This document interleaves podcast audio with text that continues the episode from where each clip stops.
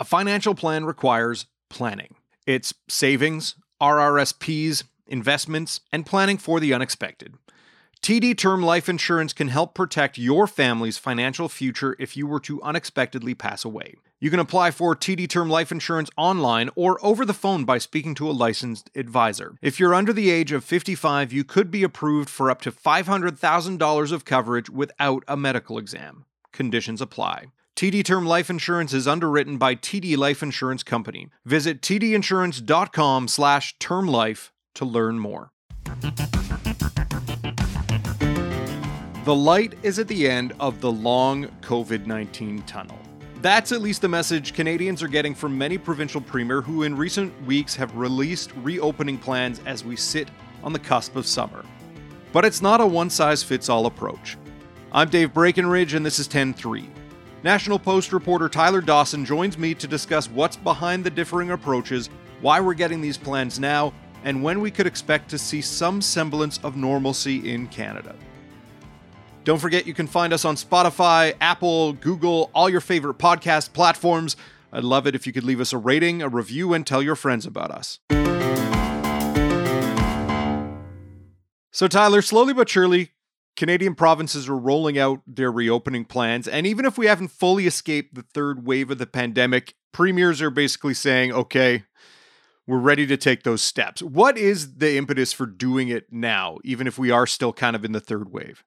I think there's a couple pretty solid reasons why they've decided to do it. I mean, I think the first is that they've needed to provide someone with a light at the end of the tunnel a little bit in order to convince them to keep following the guidelines for as long as is necessary. And, you know, I think the other part of it is they're looking at the vaccination rates and things like that and just really hoping that everything is going to come together.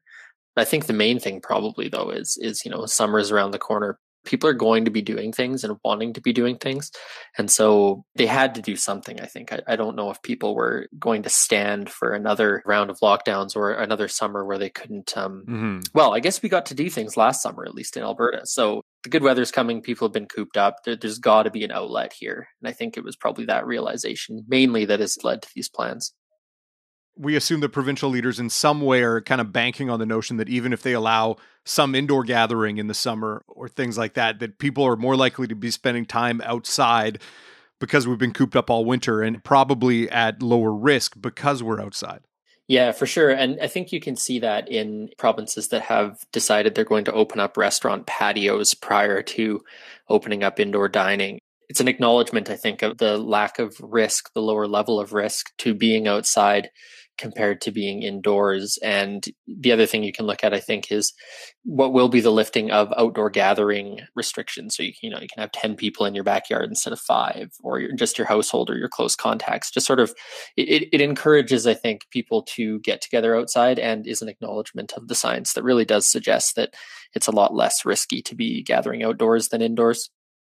Now, we're seeing these reopening plans that are generally based on what percentage of the population have been vaccinated, either with one dose or two, but we're seeing different percentages and different timelines. Why are some provinces moving more quickly than others, and which provinces are moving more quickly compared to others? Probably the fastest has got to be Saskatchewan, mainly because they never really fully closed, except for a few, like in Regina, for example, they closed indoor dining and things like that. But it, but it's been open in the rest of the province. So really, Saskatchewan, I think, uh, takes the cake for being the fastest. Now, Alberta is also moving quite quickly, but it's moving actually like relatively in step with British Columbia. It's just that British Columbia has a fourth step. Mm-hmm. So, sort of similar rates of reopening there. Ontario taking a bit of a slower approach. And as you say, per the vaccinations, there are jurisdictions that are looking at one dose only, Alberta being the big one. The rationale there is that you get, you know, X percentage of protection with one dose. And you also have some other factors going into it.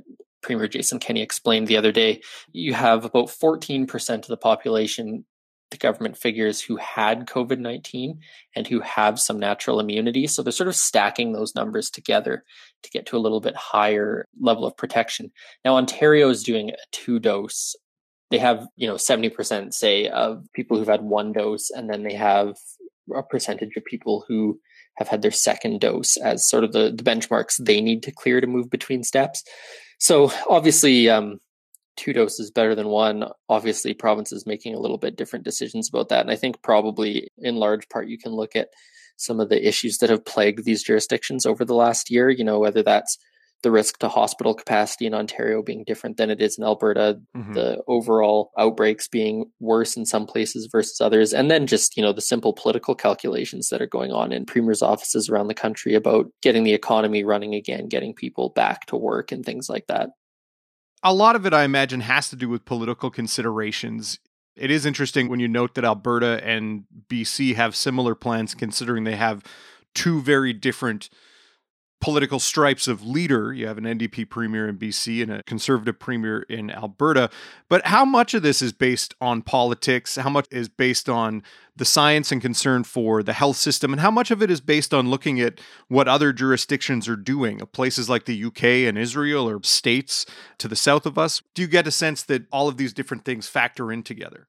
Yeah, for sure. The consideration of what's happened around the world has been taken into account, at least in Alberta. You know, they've looked at what the United Kingdom has done, they've looked at what Israel has done, and and are sort of basing some of their decision making off of the science and the data that's emerged from those places. So definitely a political calculation. I think you can probably look at Ontario with a slightly slower pace of reopening and look at how difficult of a time Doug Ford has had, how much backlash his decisions have brought him in that province. And so for him, the political consideration is probably a little bit different than in, in Alberta, where there's been a not inconsequential backlash against having any restrictions. And you have people you know, who wanted these things dropped months and months ago. Mm-hmm. So it's, I think when you look at some of the differences in political circumstances on the ground, that does go some way to explaining why you see differences in between provinces that are, you know, are otherwise ideologically similar in some ways. And then why you see similar approaches, say, between Alberta and British Columbia when you have premiers who are of two very different parties. So uh, I do think, as you say, that a lot of this is political at the end of the day. That doesn't mean it isn't based on the science necessarily, but I think without a doubt it's it's been a balance between the two throughout the pandemic. And we see that now as well as we have at other moments in time even though these plans are all varied depending on what province you're looking at, they all are, you know, basically the same as taking these steps to get things kind of back to normal. Are we hearing concerns about the plans that are similar from province to province, basically saying, you know, it's too quick or we need to get more people vaccinated than the plan suggests, that we could see an increase in hospitalizations or we could end up in a Manitoba type situation where our hospitals are overwhelmed again? Like, kind of, what are the naysayers saying about these?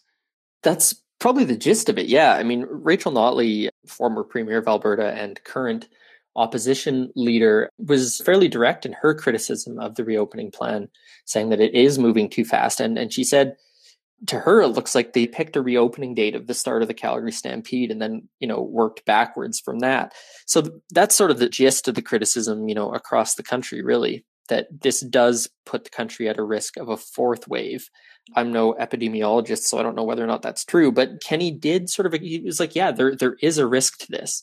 There is a risk in all of this decision making, and it has to be sort of weighed against the continued economic damage and and things like that when when making decisions. So there are no doubt criticisms that you know the thresholds should be higher, that restrictions should persist until vaccination rates are higher and things like that. And you see that pretty much everywhere. I think everyone's probably just kind of hoping that the critics aren't going to end up being right about it.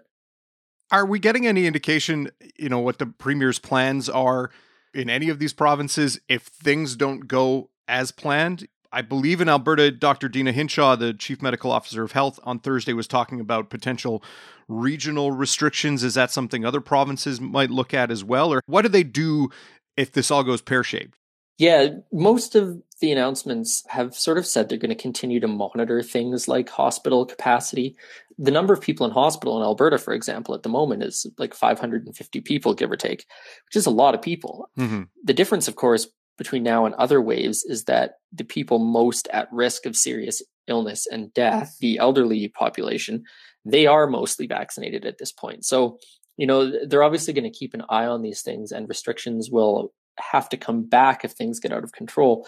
But I think the calculation is basically based on the fact that the chances of you know us having waves of deaths like we did in previous times over the past year is, is simply much lower because of the number of people who are at risk who have already been vaccinated everyone's going to be keeping an eye on these things. And I think it is possible we'll see regional restrictions. I think it's possible we'll see regional campaigns to improve vaccine uptake in some communities where it's especially low.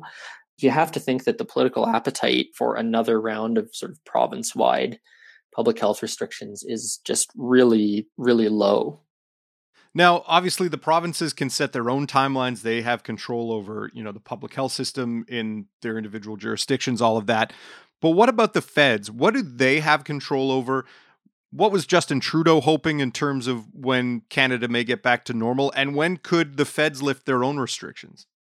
The big thing that the feds have control over is the borders and international travel and the quarantine restrictions that exist. So Trudeau is sort of, he came out a couple weeks ago and said it's sort of a one dose summer and a two dose fall which I think probably signals that he's anticipating a return to normal sometime in the fall. Mm-hmm. So, you know, even if things are back to normal in Alberta and British Columbia, some of these things, the ability to travel internationally, the need to quarantine upon return from international travel, these are really the big things that are in the federal government's wheelhouse. And I think it's pretty clear that that's not going to happen this summer. Ultimately, barring some horrific vaccine resistant strain coming in and laying waste to the provinces that are starting to reopen. We probably won't see Canada fully, quote unquote, back to normal until September or later, correct? That seems about right. You know, even in British Columbia, where the pace is relatively similar to Alberta, with sort of their stage three starting July 1st, which is around the time that Alberta plans on starting its stage three. Well, BC has a stage four, which is when things like mask wearing become, you know, a voluntary decision, which seems to be coming earlier in Alberta. So, you know, if you take a step back and look at the whole country, I mean, it, it does certainly seem like September is going to be the time when things are getting back to normal. And then, of course, the other question that sort of arises from that is whether or not this return to normal is actually going to be all that normal. You know, people have been inside for a year and a half, and there's news reports coming out now about people who are, you know, anxious about going out again and socializing again and things like that. So, you know, even if we're back to normal on paper, I think it's going to be some time even after that before things start to sort of feel normal again. Looking at things locally, in Alberta, you have these provincial restrictions, but you also have these local authorities in cities. And do we get a sense that for places where there is an element of local control, that they're going to go along with what the province wants to do? I think probably in broad strokes, yes. I mean, I think it's probably reasonable to expect that some of the big cities will continue with things like mask restrictions on public transit, for example. But you you know you're certainly not going to see that in in areas where there has been you know more resistance to public health measures to begin with or where there aren't things like public transit that are you know more directly under the control of municipalities so uh, you know i think probably things will sort of broadly be back to normal and there'll be you know a few pockets where some of these things persist especially i think if, if you do start to see some spikes in cases again. I mean I, I, don't think it's unreasonable to anticipate that calgary for example is going to see a little bit of a spike in covid-19 cases after the stampede or that edmonton won't see a little spike after k days so yeah I, I think we will see some of these things continue locally even if they're a little bit out of step with what the province is doing I think that's probably a you know a, a prudent and reasonable step that people um, in cities in particular aren't going to be too too fussed about. So even despite there's kind of like these big overarching plans, we could still see a patchwork across the country of various measures throughout the summer and into the fall. Yeah, though you know I don't think they're going to be as stark as perhaps they might be. I mean, I, I can anticipate municipal masking guidelines continuing but you know it, it seems like that's really about it sort of within a province.